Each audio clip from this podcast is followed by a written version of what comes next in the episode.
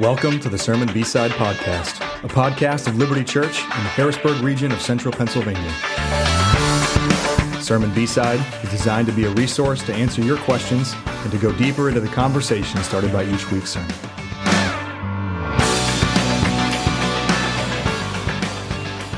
Hello, everyone, and welcome to another episode of the Liberty Church B Side Podcast. My name is Steve King, and alongside me is Matt Uloyan. Matt, welcome back to the Liberty B Side Podcast. Yeah, excited to. Um, we were just saying, Steve, it's been kind of a, a minute since uh, we've had a more of our normal rhythm of the sermon B side. We had um, Advent season. We talked a lot about the humanity and divinity of Christ. We had the January focused on mercy and justice issues. We had guests each time in January, which was really helpful.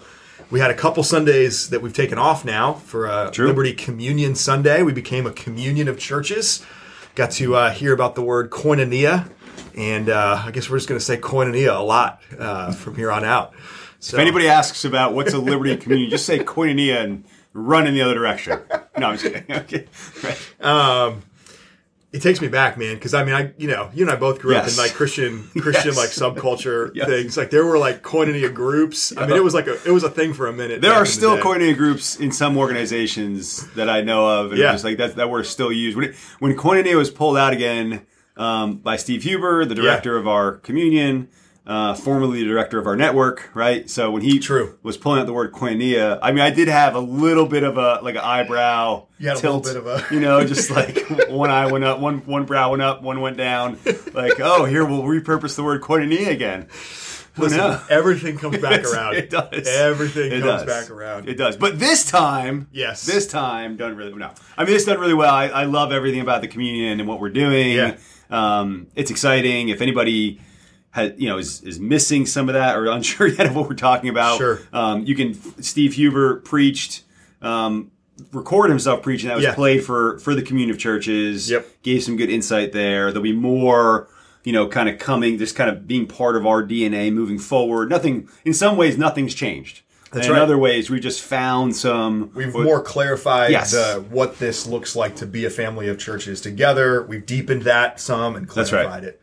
So it's um yeah, and, and and you know, fittingly enough, that word koinonia shows up in the passage right in Philippians one that we were in. So Love it. We had our 10th anniversary last week. Yep. Yesterday kicked off a series in Philippians that will be in through Easter Sunday. Really excited about this series, and um, so we're back to kind of our normal rhythms of the B side, where it's it's you and me or whoever's preaching on Sunday. oh no oh, Uh-oh. oh, God help us. and uh, yeah, so just as a reminder, uh, we love your questions. Send them in um, as you get into Bible study group rhythms, as those are kind of relaunching right e- even this week, even Yes. today and, and this week. Uh, as you get into discussions with your Bible study group, feel free to send questions in there. That would and, and our main goal, even the reason we started the B side podcast you know, a year and a half ago, uh, was primarily to help you um, and help your Bible study groups just go go deeper into the weekly sermon content, in, into the, the Word of God and the text that we were in together on Sunday, and, and, and to try to flesh out more and more what does it look like to live in light of the truths that I'm hearing in this text of Scripture. Yeah. So send them in. Yeah, well love put. to talk about them. We got a couple uh, a couple this week.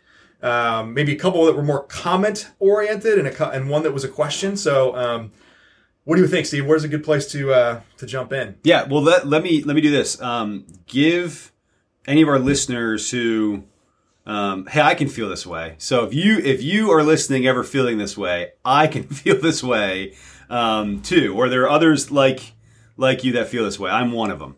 Um, where I can go. Yesterday I was at both services. But on my mind sometimes is so much of what's happening before and during and after the service Sure. that comes by way of my role as a elder or maybe even director of operations and so just you know getting pulled in and out. And so i listened to you preach the sermon both twice yesterday matt. And i really would like to actually just give a little bit of a summary to any of those listeners any of those listeners that would go wait what were if i had to remember three big takeaways Yeah. what did matt preach on? I, I could tell Yeah. you some of it but like, i think it'd be really good just to kind of give a little bit of a review. New series philippians we're going to be talking about today, moving forward for weeks now in our Bible studies. But give us a little re- recap Yeah. of the sermon yesterday. Yeah, absolutely. So, kicking off the series, did a little bit of you know, kind of a quick, just big picture overview. This is a, a letter from the Apostle Paul. He's in a prison uh, or under house arrest, at least in Rome, uh, early 60s AD, writing to a church in Philippi that he planted uh, 10 years prior. So it's a 10 year old church. It's a largely healthy church. Doesn't have the same kind of problems that he writes to the church in Corinth about. That Right. the letter, First Corinthians, that letter to the church in Corinth is like a catalog of problems. Yes. Hey, here's what's going on. Here's what's wrong about this. Here's what's hard about this. So in Philippians, he's writing to a largely healthy church. The main emphasis, though, is um, calling them to press on and saying, continue on in what you've begun. And, and, he, and he fleshes that out in a couple of different ways. So that's where the series will go. And um, And, and mapping the series out, I think it's helpful.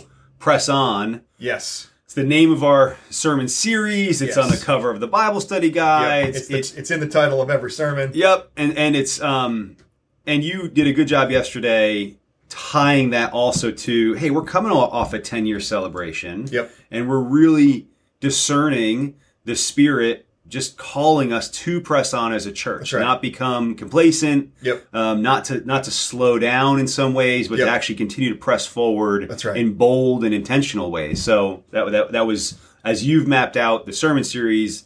We didn't just come up with Philippians two weeks ago, right? This has been coming for a while.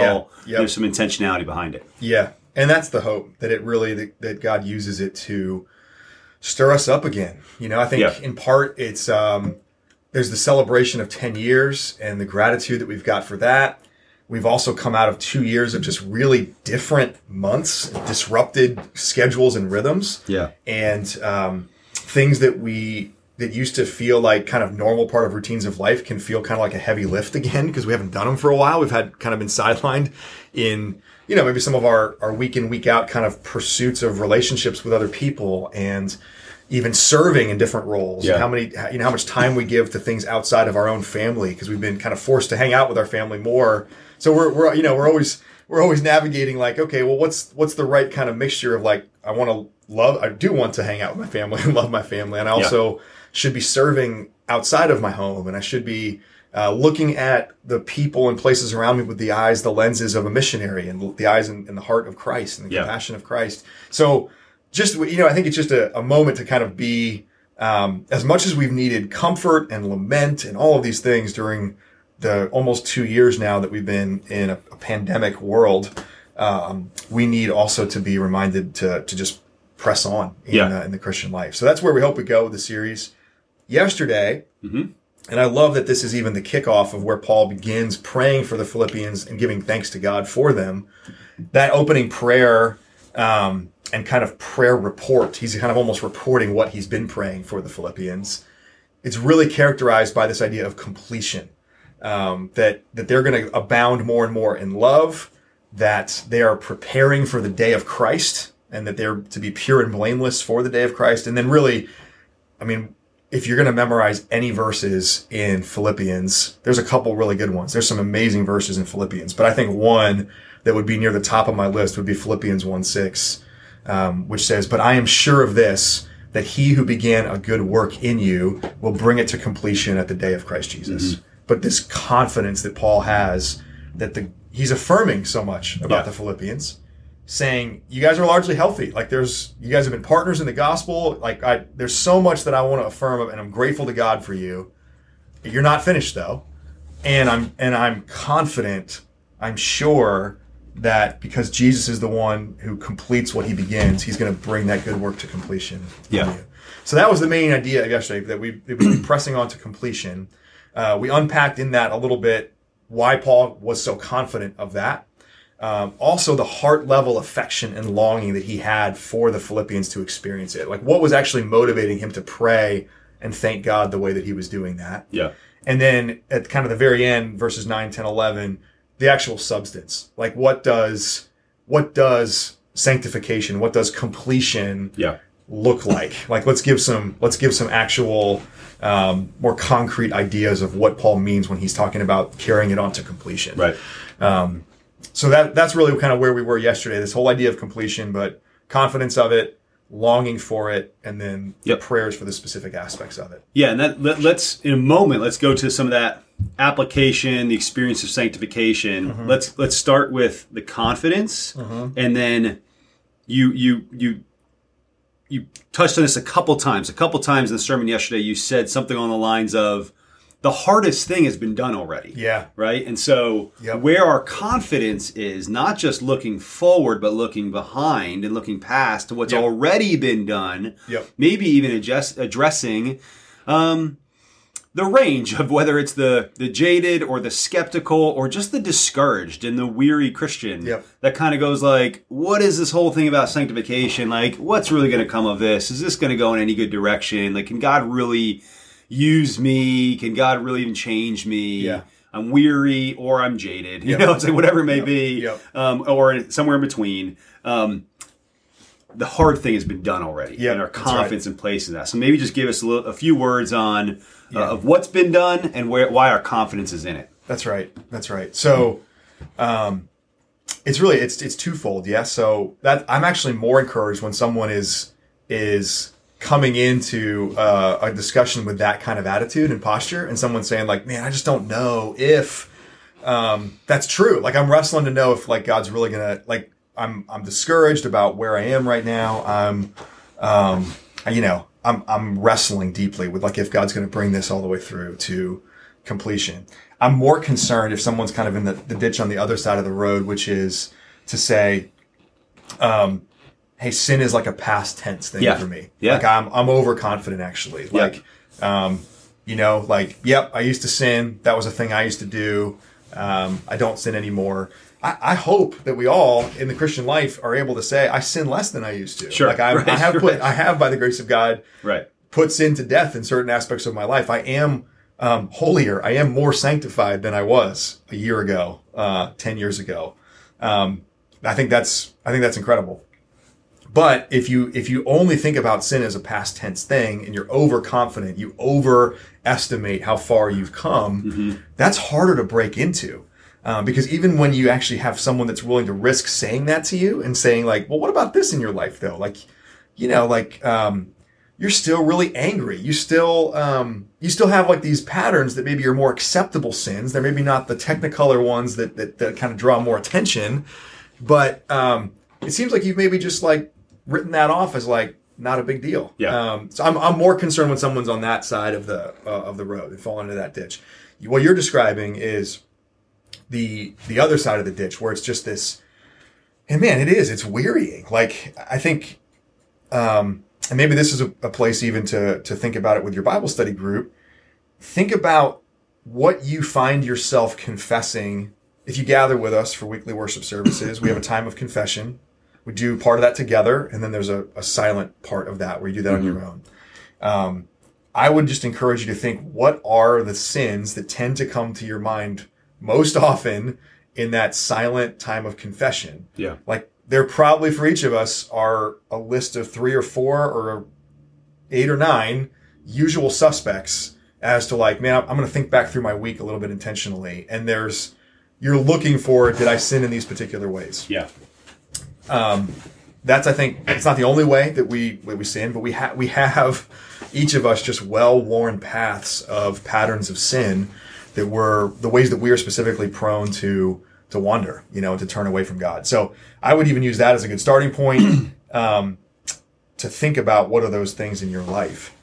And when we actually are face to face with those things, it's really discouraging. It's the it's the Romans seven Paul crying out, you know, wretched man that I am, who will save me from this body of death? Because Right. he he knows the right thing to do, Right. and he actually deep within him wants to do that thing. Like he's really desiring to follow Christ and honor Christ. Yeah. But there's also this this aspect of like the the flesh, the old nature, still alive in him, still fighting for for space in his life. And he does he hates those things. He doesn't want to do those things anymore, but he keeps doing them. Right. Um so it's really wearying. So to your point, Steve, I think um, we really need in those moments to remember that um, to remember what Jesus has already done, and to and to be able to look back and say. Uh, he has already done the hardest thing. If he's able to take someone who is dead spiritually and to make them alive, Yeah. then he can certainly take people who are alive in him and continue to make them more like him. Yeah. So I, I just would say that's that's just such a you would maybe call it preaching the gospel to yourself or rehearsing the gospel. You need in those moments when you're just weary to have, you know, the the uh, in your mind the clarity of thought, you know, by the grace of God to go back and say, but what has Jesus already done? He's already he's already made me alive in Him.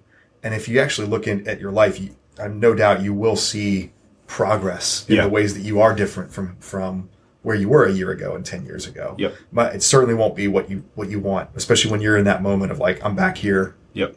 Like a dog to its vomit in the same sin that I've been in over and over again. Right. But um, but looking at what Jesus already has done and taking heart that that he'll he'll continue his good work. It's good. It's really well said.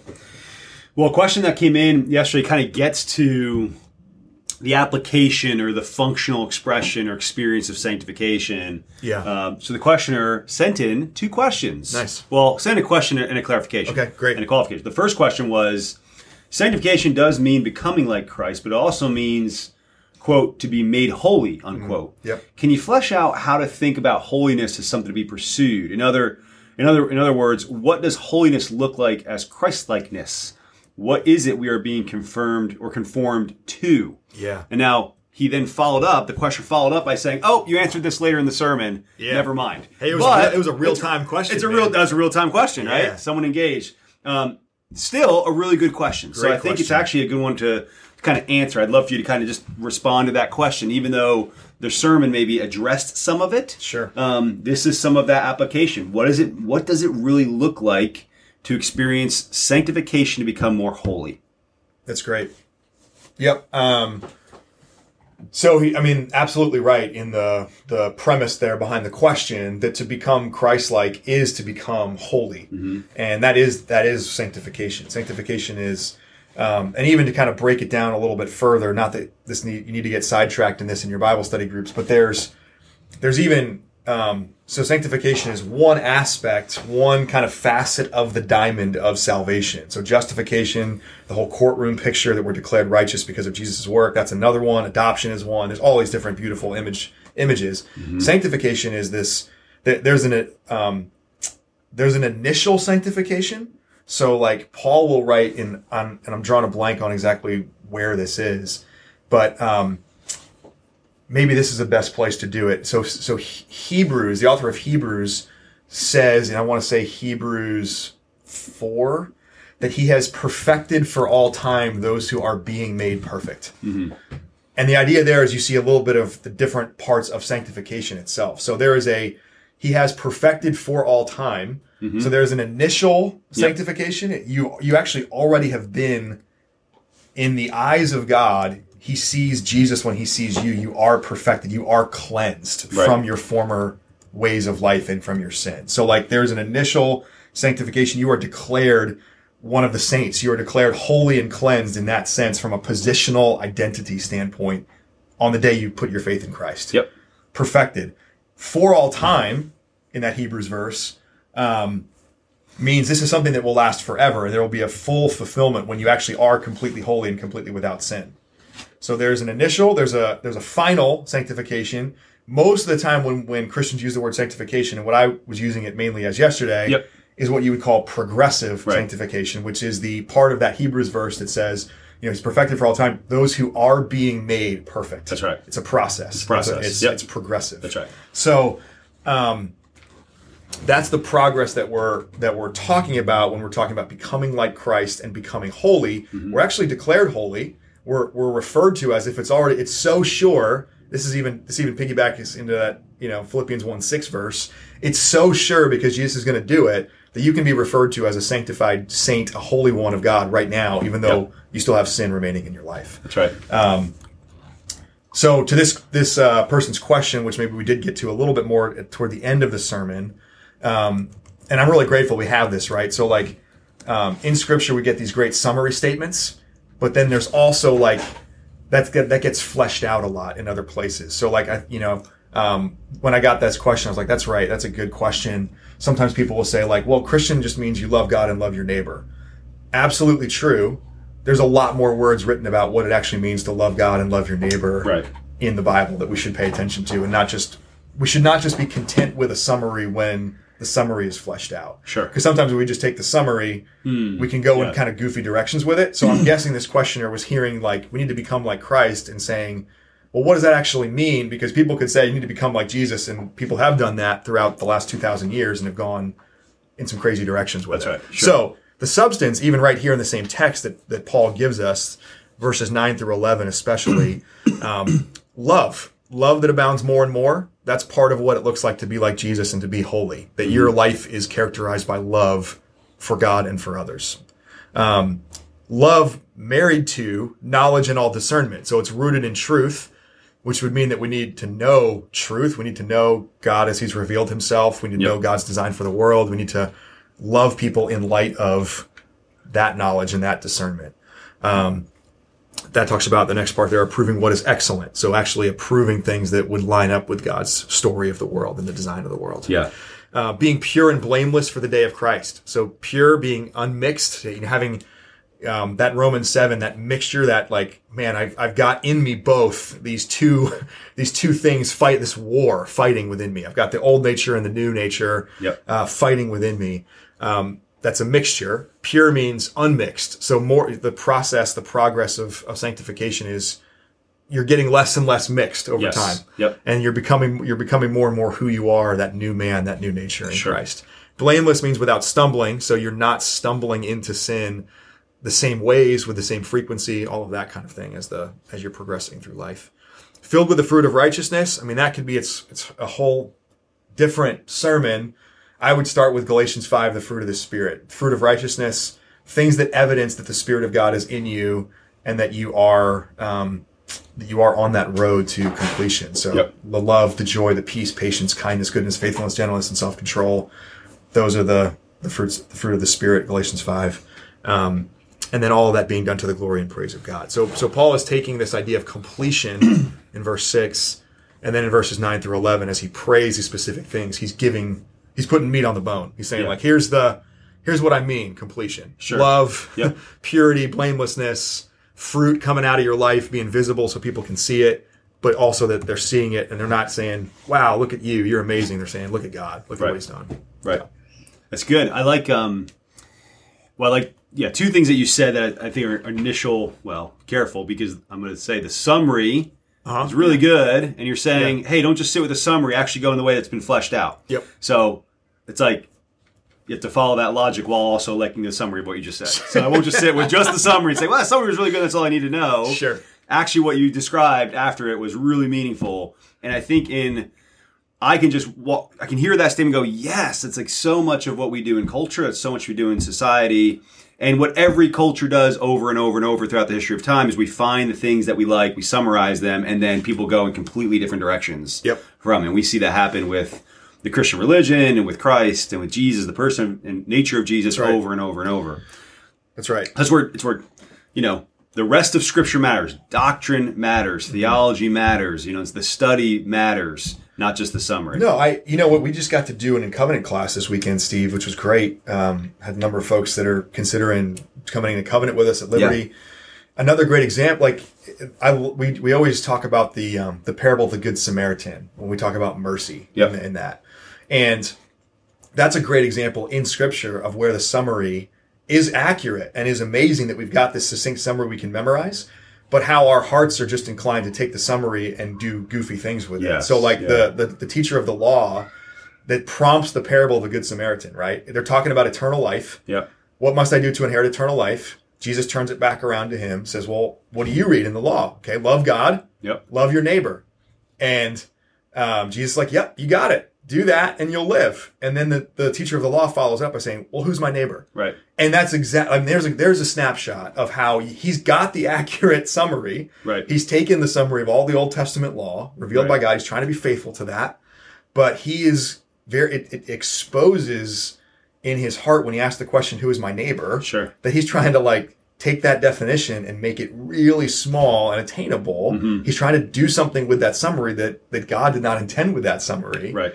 We all do that. So we all could take the idea of completion to take it back to Philippians 1 here, and we could come up with our own, and we will. Like we, We will. We do. We We, do, come yeah. in. We, Yeah. You can't not come in with your own, our own warped lenses on Right. on that. And so, so completion does our definition of completion line up with the actual definition of completion that's here? Yeah. So I think, at least for me, the one that jumps out the most that would be counter counterintuitive or countercultural to many coming from our theological tradition and stream is love. so Okay, like yeah. like we would maybe say completion is like, you know, how how much we grow in our knowledge and discernment. We love maybe that aspect of it. Sure. I Yeah. think I think a lot of us do pull that into our definition of completion, and we love study, and we love reading, and we love accuracy, and we love theological precision. These are good things. Yep. Absolutely. Right. Is is love abounding more and more? Is Mm. Yeah. the motive of love driving that drives everything we do in life? Is that actually central to our definition of maturity and completion? Sure. Because I think it'd be easy for us to um, and I, you know, gosh, we've even seen this in some some blockbuster kinds of ways where we elevate gifts and we elevate knowledge and we elevate that kind of stuff over character um, Yes. in people that we listen to and value, Sure. and in because it's the wisdom of God. If you don't have love, um, if you don't have the character that matches the knowledge and discernment part, like that goes badly Yeah. at times. Like that catches up to you um, and has effects. Like it has consequences. So I, I guess I would say as I look at this this fleshed out list in verses nine through eleven, I would say like, man, let's let's for people who come like us from our, our theological tradition, most of us, Yeah. um, let's make sure that love is absolutely central to our definition of completion and maturity. Yeah, it's good. It's a good challenge and call. Um, you said another thing there that I think is worth kind of just jumping into real quick. Sanctification is progressive. It's a, it's a process. Yep. And maybe you're not you're not saying this in a way. I just want to bring clarity for anyone listening. It's and clarity for myself. Progress, progressive, infers that it's it's like constant in one direction. Right. And I think it's helpful for us to, like, for any one of us to go, well, wait a second. My experience of sanctification, sometimes it feels like I'm going backwards. Totally. Or it feels like I'm stuck. Um, Yep. Or it feels like the people like I love are stuck. Yep. Um, and just, you know, process. It's a process. Mm-hmm. And it is also progressive. It's just that when you are in it, you can't always feel the, pro- the progress at times. It's really good. That's And, right. and I think like when you step back and where God has a, a view on this that we don't, Mm-hmm. you know, so if we think about um, in Romans 8, Yeah. you know, when God is working all things together for our good. Yeah. It's a, it's a great bumper sticker Christian Sure. passage that's like on t-shirts and mugs and we love it. Yeah. And it's like, well, we actually we actually believe that in those moments where it doesn't feel all that good. that's good. And there's applications of that verse that are not just about sanctification. Yeah. But there's enough of that verse that is is actually talking about sanctification. Yeah. Um, because God uses you talked about yesterday in scripture or in your in your in your teaching. God like when someone's going to use someone else to sanctify you, they're the anvil upon which you are being hammered. Yeah. Thanks for saying that. That's such a right. It's not you don't fall asleep like like like with a smile on your face. Think about that. That's not the kind stuff. Or like No. or iron sharpening No. iron is read Yep. in Proverbs. Yep. Like, these are real pictures from Scripture Yeah. that we see in sanctification while being a process and while being progressive. When you can sit back Yeah. and see the big picture and go like, oh, over the course of that ten years, wow, I see the progress Yep. that was made. There are plenty of moments where it feels like progress is the last thing that's happening That's right. right? And so um, I think it's even maybe a question that you could talk about in Bible studies. You could Yeah. say, "Hey, where right now do you feel like you're stuck? Yep. Or where are you? Where are you feeling jaded? Where are you feeling Totally. frustrated or weary, or even just not trusting that God is actually working good for you? Yeah. Where and, and do you think about that as a moment of a moment that is part of a stretch or a t- piece of time that is will be sanctifying you? Mm-hmm. But goodness, right now it does not feel Yep. does not feel all that good. Nope. That's really good. I would totally, I would totally encourage folks to do that in Bible study groups. I think that's that's where this actually um, becomes really helpful and, and immediately Yeah. applicable to life. Is like, okay, what does sanctification look like in the moment? You know, Yeah. and even encouraging each other that that even when it looks like it's not sanctifying, it's not progress in that Yeah. moment. Um, encouraging each other that that is part of God. It's like that's often you often will look back at those moments in your life years later Yeah. if you get this gift and go, man, God did a lot in my heart there. Yes. But I, man, I would never pick it for myself. I would never Yep. want to go back there and feel what that felt like. Yep.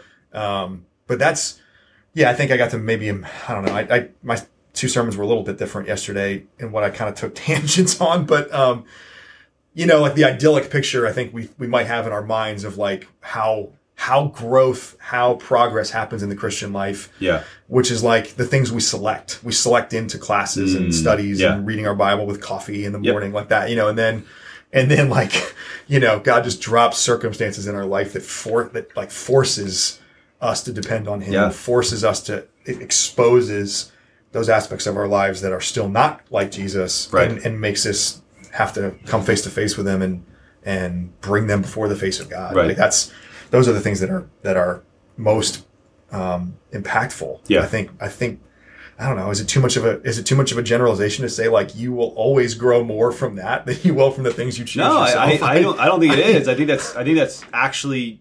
I would say that's true. I, it, it, I would say you look back- experientially, it's to me it feels true. I would agree. Yeah. Experientially, looking back, the things that you learn the most from and grow the most in are Mm-hmm. the things that are that in the moment you would describe have been the hardest moments of your life. And Yeah. that doesn't mean that hard is always uh, crisis, Right. You know, but I mean, it, you know, I can think about metaphors maybe that apply with like, you know, a- an athlete, you know, training in a craft or in a sport and a skill. It's like no one becomes the best they can be in a sport or in a skill by just slowly taking it easy over a long period of time. Yeah. You stress Yep. your body and your mind. You actually damage your body in healthy ways to Right. create to create more strength, right? Like Yeah. there's something about breaking down that is that is the precursor to being built up. Yeah, Um, that's good. And I think that shows up in other aspects of reality, Yep. in the way that God has created His world. And truly, we look back, we are sanctified in really yeah, fun, enjoyable, Yep. like moments that maybe don't ex- we don't experience a lot of pain or discomfort, and we just we just by God's grace and His Spirit, we have these moments of revelation where we're sanctified Yeah. in truth and Oh, beauty. yeah. And most of I'd say experientially, is from stuff that in the moment you go like, I wouldn't want to do it this way. Yeah. It doesn't feel right. Yeah. So maybe my encouragement is to, if you're in a Bible study, like just embrace that. Like, Yeah. like, I, you know, I do this, man. I do this too. So um, if you're in my Bible study, you can hold me accountable to doing this. Well, we're we're all prone generally to go, hey, how you doing? Good. How you doing? Good. Good. We're going good. Yeah. And we we we like to we, we either like to and or we just accidentally sit in the level of being fine yep, sure. and suggesting as if the stuff that that we're learning about God and what He's teaching us in all of the things that come with life, whether that's relationships, work, raising children, you know, loving children that are older, whatever it may be. There's so many aspects to life. Um, we just don't bring up quickly the things that are hard. yep, And I'd say it's actually really good that we would do that well. Yeah. We would lean into doing that well, believe that the sanctification is a process and it is progressive, but it's not always expecting that you're always going to have the best news to share. that's right. So, That's right. hey, let me get to this last question Yeah. before we wrap up. Um, it was a little bit of a thought, a little bit of someone just kind of processing this in the moment. There was something to draw out of here. Um, in our liturgy, so I'll kind of just I'll paraphrase the question that came in the comment that came in. Yeah. In our liturgy, I think it was in the call to worship. There was the and maybe I, I think you had that. You could read that. Our Yeah. call to worship talks about um, Jesus, who himself was not he, he was tempted but did not kind of give into temptation Yeah, that's right. um, it, it made this person start to think about, oh yeah, like Christ was tempted, and Christ is God. So in, in one way, was God tempted? Can God be tempted? That was like that was one piece of it there. Yeah. and then it kind of made this person go a little bit further in their mind to go, well, wait a second, what about sanctification for a person like Christ? Did, did Mm, yeah. Jesus experience sanctification mm-hmm. in the mm-hmm. same way that we would experience sanctification? Why or why not? Hmm. That's a complete paraphrase of that person's question, but some Yeah. things that we kind of drew out of there. So Yeah. maybe in order, you know, yes, our call to worship reference Christ being tempted but not giving into temptation. Yeah. Um, God being tempted. Your reaction to that? Where do we learn about God being tempted? Let me start there. Yeah, that's a. I mean, yeah, love the different the, the train of thought there. Kind of thinking through it. Yeah, that the call to worship. I think I was looking it back up. Um, yeah, it talks about the Lord Jesus who calls us to worship Him is the same Jesus who refused the temptation to worship the evil one. Goes on from there. So in Scripture, you've got right. Um, I, I think this question in stream of thought belongs to the mystery of the Trinity and even the mystery Mm. of Jesus being fully God and fully man. So uh, let me explain that maybe a little bit. So just a couple. Just, that's just a summary. Hey, in brief, that's the, that's the summary. summary. Do, with- do with that what you want. do whatever you want with that. Um, so, so Jesus, and you read like in Matthew chapter four, that's what the call to worship was based on. That Jesus goes out to once he's baptized uh, by John the Baptist, he goes out to the wilderness. He is tempted by Satan in the wilderness for forty days. So Jesus is tempted. The author of Hebrews talks about how Jesus was in every way like us, made like us, and tempted in every way, Yeah. yet without sin. Right. One difference between Jesus and us in his full humanity was that he didn't sin and we do. Right. Um, we give in to temptation at least a number of times over the course of our life. Jesus never did. Perfect obedience.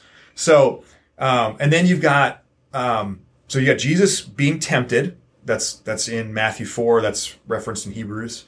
Then you've got James chapter 1, where James writes how God is not tempted, nor does God himself tempt anyone. So if anyone, when anyone is experiencing temptation, they shouldn't blame God for the temptation they're experiencing. That's right. So you've got these like, well, is that a contradiction then? Because like, is was Jesus actually tempted or was he not tempted? I I think the best way to walk through that is to realize there are some things that we just ultimately can't understand about the Trinity and about that full humanity, full divinity of Jesus. Yeah. So if you were to say that God the Father is tempted, I would say that goes too far Sure. because that's I think what James is maybe referring to in James chapter 1. He's talking even right there about the father of lights who does not change like shifting shadows. right. So if you say God the Father is tempted, I would say I think James 1 says that's not true. If you were to say Jesus wasn't actually tempted, he just was pretending to be tempted, I'd say no, I think scripture makes it really clear he was actually tempted. Yeah, yeah. Uh, he actually had a choice He had in a that choice, moment, that's right. and he chose obedience. Right. I think you go too far if you take out his actual right. um, agency, you know, his ability to make a choice in that moment. Yep. Now, where then this gets confusing is that I would also say you go too far if, if you say Jesus had to be sanctified, Sure. the same way we are progressively. Um, he never sinned.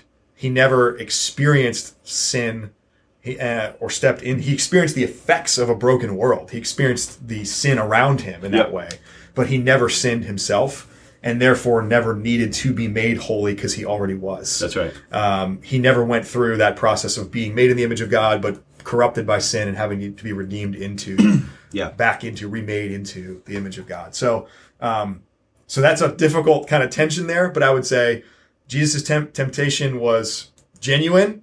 Uh, he did not need to be sanctified. God the Father cannot be tempted. Right. And the only reason Jesus could be tempted is because he did take on flesh and became fully human. That's right. Yeah, and I, and um, the question reminded me. We won't. Let's not reopen the whole conversation. Sure. It reminded me of in December. Yep. Um, preach you you preached on God's or G, Christ's humanity. Yep. And we kind of talked a little bit about like what is what is it that means that Christ was both human and, and God? Mm-hmm. Where where would he check the boxes of what it means to be human? Yeah. And what reminded me of that in this question is Christ not needing to be sanctified did not make him less human Yes. right? His full, like Yeah. someone's full humanity. We were thinking about what makes someone fully human. Yeah. we would not say needs to be sanctified, Right. right? Because like, well, that, that Christ never checked that box, Right. and so that's actually not a box. We would look and go. So while we would all look around at each other and say, Yeah. you know, what's like alike about all of us here on planet Earth is that we all need to be sanctified. Yeah. That must be a characteristic of being human. I'd Right. say no. Right. That's actually not a characteristic of being human. That is something that is, is true about all of us. Yes. But we are all human first. It's not for that yeah, need. It's not essential to our original humanity. That's right. It's not. Yep. That's That's, right. right. Um, also, I loved a moment ago how you described. Uh, you said the difference between us and Christ is that He has not sinned and we have. Yeah. And he said, you said uh, at least a handful of our times we have given it temptation over the period of our lives. I was like, that is the most optimistic description of the flesh possible. Only a handful of times in our Did I lives. did I just fall into the ditch of the over overconfident of my progress? I think I thought you were going to say like every day or every hour, and you're like in our lives, and I was like, oh, a handful. Of, oh gosh, I'm doing I'm Yeah. doing really badly then.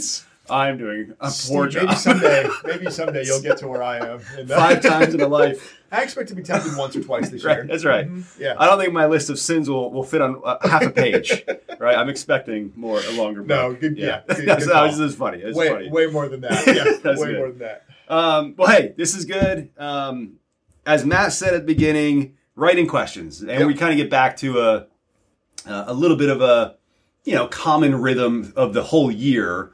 It will feel common now to be in a sermon series over a long period of time, 10, 11 weeks, in Bible studies. Questions will be coming to mind. Throw those questions to us. Yeah. The best time to always send those questions is the Sunday afternoon, evening, or the Monday morning, early in the morning, or you know maybe before ten o'clock. Let's say Monday morning because we record these on Monday late in the morning. Um, so send questions to us. We'd love to hear questions. They're helpful for us. They're not just we don't sit here and go send us all your questions because we have every answer. Yeah. As much as oh gosh, we want to be part of having effective conversations in Bible studies uh, being held accountable with questions, asking good questions, um, just as as members of the church. So they're they're good for us to receive and think through, and then we also do want to bring uh, good and helpful insights to them to spur uh, helpful conversations in Bible studies. So make sure you do that. Matt, any final words? Thanks for thanks for the, the insights today, contributions, but final words. No, I don't think so. Um, I'm I'm still thinking about that idea of Jesus being sanctified, and and and it's prompted in continued thought. So maybe there'll be a follow up that needs to come um, on that thought because I'm I'm realizing one of the passages, and I'm trying to remember. I think it's in Hebrews. It talks about um, how Jesus was made perfect through suffering, and so I don't know that I would call it sanctification because he wasn't he wasn't lacking holiness Sure. in his life, but how his active obedience of stepping into the cross. I mean, actually, that, like that's what it's talking about there. He was made perfect in suffering. That there actually was like that's how he achieved his perfect obedience. That was our right that he gave to us as our righteousness. Right. So he had to live a life that that had a, that had a there was a process to his life that culminated in this in this all these acts of obedience culminate in a great act of obedience. So I'm, it's making This is good because you're, you're It's making, my mind want to say things, and I'm like, think. wait, let me not say it right now. So let's wrap just- up by dropping a bomb in there. like, uh, because that's got my mind going Yeah. on a couple things to, to say about that. So we're gonna not not yeah, not So- run into another 40 minutes all of a and, sudden. and I would say like sorry for my bad example don't run down that rabbit trail in your bible study groups as much as i think the questions in the Hmm. bible study guide will be helpful to you and some of the stuff we brought up here about where you feel like you're either ex- you've experienced some of that that progress or you feel just stuck in Yeah. progress It's good. All right. Well, hey, thanks everyone for joining. Hopefully, this was a good listen and contributes well to Bible study discussions this week. Uh, send in questions as you, ha- as you have them. We'll see you throughout the week or certainly next Sunday during worship. Thanks for joining us today. Bye, everyone. take care guys Thank you for listening to the Sermon B-Side Podcast. For more resources information about our church, visit www.libertyharrisburg.org. That's liberty with an I, harrisburg.org.